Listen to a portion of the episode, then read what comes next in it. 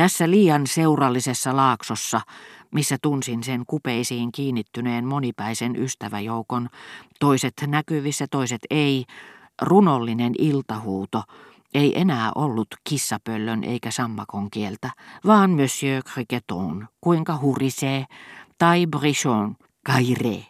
Ilmapiiri ei siellä enää aiheuttanut ahdistusta. Tulvillaan puhtaasti inhimillisiä virtauksia, se osoittautui helpoksi hengittää ja liiankin rauhalliseksi. Se etu siitä ainakin oli, etten enää nähnyt asioita kuin puhtaasti käytännölliseltä kannalta. Avioliitto Albertinin kanssa tuntui minusta nyt hulluudelta. Neljäs luku. Äkillinen käänne Albertinin hyväksi. Lohduton auringon nousu. Lähden välittömästi Albertinin kanssa Pariisiin. Odotin vain sopivaa tilaisuutta katkaistakseni välimme lopullisesti. Ja eräänä iltana äidin valmistautuessa lähtemään Combrehen seuraavana päivänä valvoakseen siellä erään äitinsä sisaren viimeisen tautivuoteen ääressä, mutta yksin jättäen minut kuten isoäitini olisi halunnut meri-ilmasta nauttimaan. Sanoin hänelle päättäneeni lopullisesti, etten menisi naimisiin Albertinin kanssa, vaan lakkaisin pikapuoliin tapaamasta häntä kokonaan. Olin tyytyväinen voidessani suoda äidilleni tämän ilon juuri hänen matkansa aattona. Eikä hän salannut, että se olikin suuri.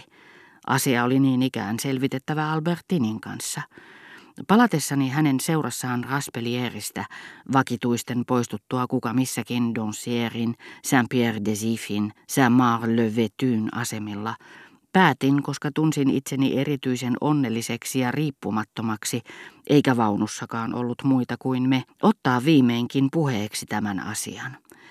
Minun on sanottava, että Balbekin nuorista tytöistä rakastin yhtä, Tosin hän sillä hetkellä oli poissa kuten ystävättärensäkin, mutta oli tulossa takaisin.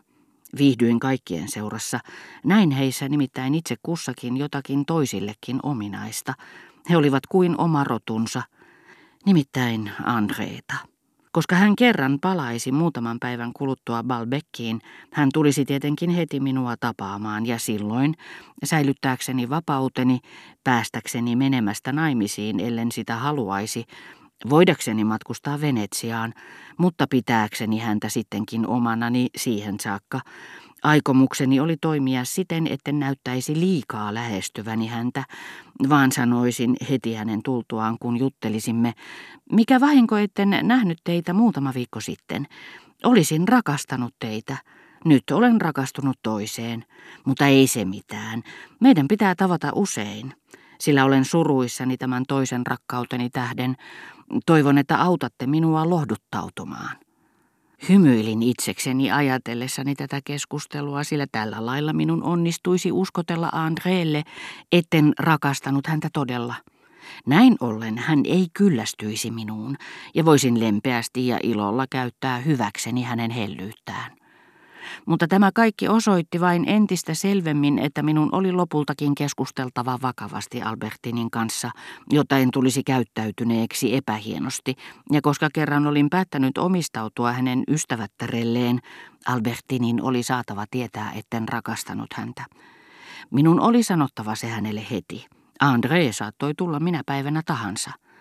Mutta me lähestyimme jo Parvilleä, Tunsin, ettei meillä sinä iltana olisi aikaa, että oli parempi jättää huomiseksi se, minkä nyt peruuttamattomasti olin päättänyt. Tyydyin siis puhumaan hänen kanssaan äskeisistä päivällisistä Verderäänien luona. Juna lähti Encarvillestä, joka on viimeinen asema ennen Parvilleä. Hän rupesi pukemaan takkia ylleen ja sanoi, huomenna taas Verderäänit, muistakaa sitten, että on teidän vuoronne tulla minua hakemaan. En voinut olla vastaamatta jotakuinkin kireästi, niin paitsi jos sattuisin pettämään, sillä tämä elämä alkaa tuntua minusta todella typerältä. Oli miten oli, jos me sinne menemme, ja jotta aikani ei Raspelierissä kuluisi kokonaan hukkaan, minun on muistettava kysyä Rova Verderääniltä jotakin, mikä saattaa vielä kiinnostaa minua kovasti, tarjota aiheen esseen kirjoittamiseen ja muutenkin huvia, sillä sitä minulla ei liiemmälti ole tänä vuonna Balbekissa ollut. Se ei ollut oikein kiltisti sanottu, mutta en minä teitä siitä moiti, koska tunnen, että olette kovin hermostunut. Mistä tässä huvissa on kysymys? Että Rova Verderan soitattaisi erään säveltäjän teoksia, jotka hän kyllä hyvin tuntee. Minäkin tunnen yhden ja haluaisin tietää, onko niitä julkaistu. Ovatko ne erilaisia kuin ensimmäiset? Minkä säveltäjän? Kultapieni, jos nyt sanon, että hänen nimensä on Vääntöi, niin mahtaako se sinua paljonkaan auttaa? Vaikka olisimme kaikkia mahdollisuuksia mielessämme liikutelleet, totuutta siellä ei ole näkynyt. Ulkoapäin silloin, kun sitä vähiten odotamme, se pistää hirvittävästi ja haavoittaa ikiajoiksi. Sattuipa hauskasti, ette arvaakaan, sanoi Albertin ja nousi, sillä juna oli pysähtymäisillään. Se sanoo minulle paljon enemmän kuin luulettekaan, ja kaiken lisäksi voin toimittaa teille kaikki haluamanne tiedot ilman Rova Verderäänin apuakin. Muistatteko, kun kerran kerroin vanhemmasta ystävättärestä, joka on ollut minulle kuin äiti ja sisar? Hänen kanssaan olen viettänyt Triestessä parhaat vuoteni, ja hänet minun nimenomaan on määrä tavata jonkin viikon kuluttua Cherbourgissa, mistä me sitten matkustamme yhdessä Hassulta se vähän tuntuu, mutta tehän tiedätte, kuinka minä rakastan merta. No hyvä, tämä ystävätär. Voi ei, ei ollenkaan sen tapainen nainen kuin te voisitte luulla, eikö olekin erinomaista, että juuri hän on Vääntöin tyttären paras ystävätär. Ja Vääntöin tyttären minä tunnen melkein yhtä hyvin. Minä nimitänkin heitä aina isoiksi siskoikseni. Olen oikein mielissäni saadessani näyttää, että pikku Albertinista voi olla teille hyötyä musiikkia koskevissa asioissa, joista en yleensä ymmärrä mitään. Siinä te olette aivan oikeassa. Kuullessani nämä sanat junan saapuessa Parvillen asemalle, niin kaukana Combreesta ja Montjouvinista, niin kauan vään töin kuoleman jälkeen, sydämessäni liikahteli muuan kuva – niin monta vuotta varastossa pidetty, että vaikka olisin sitä muinoin säilöessäni arvanut sen omaavan niin turmiollisen voiman, olisin luullut tämän kuvan ajan mittaan kokonaan menettäneen sen. Yhäti elossa sydämessäni, niin kuin Orest, jonka jumalat eivät antaneet kuolla, jotta hän määräpäivänä palaisi maahansa kostamaan Agamemnoksen murhan. Kidutukseni, rangaistukseni, kenties koska olin antanut isoäitini kuolla, se kohosi yhtäkkiä yöstä, mihin se tuntui iäksi hautautuneen, iskuvalmiina kuin kostaja, vihkiäkseen minut hirvittävään, ansaittuun ja uuteen elämään, ehkä myös näyttääkseen minulle häikäisevästi, millaisia seurauksia pahat teot loputtomasti synnyttävät.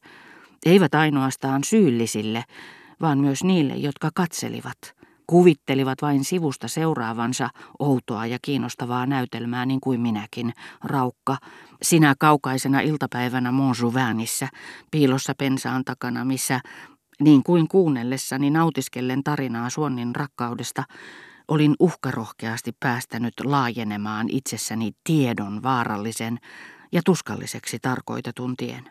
Ja samanaikaisesti Suurimman tuskani hetkellä tunsin suorastaan ylpeyttä, melkein iloa, niin kuin mies, joka saamansa shokin voimasta on loikannut niin pitkälle, ettei mikään ponnistus olisi voinut häntä sinne saakka auttaa.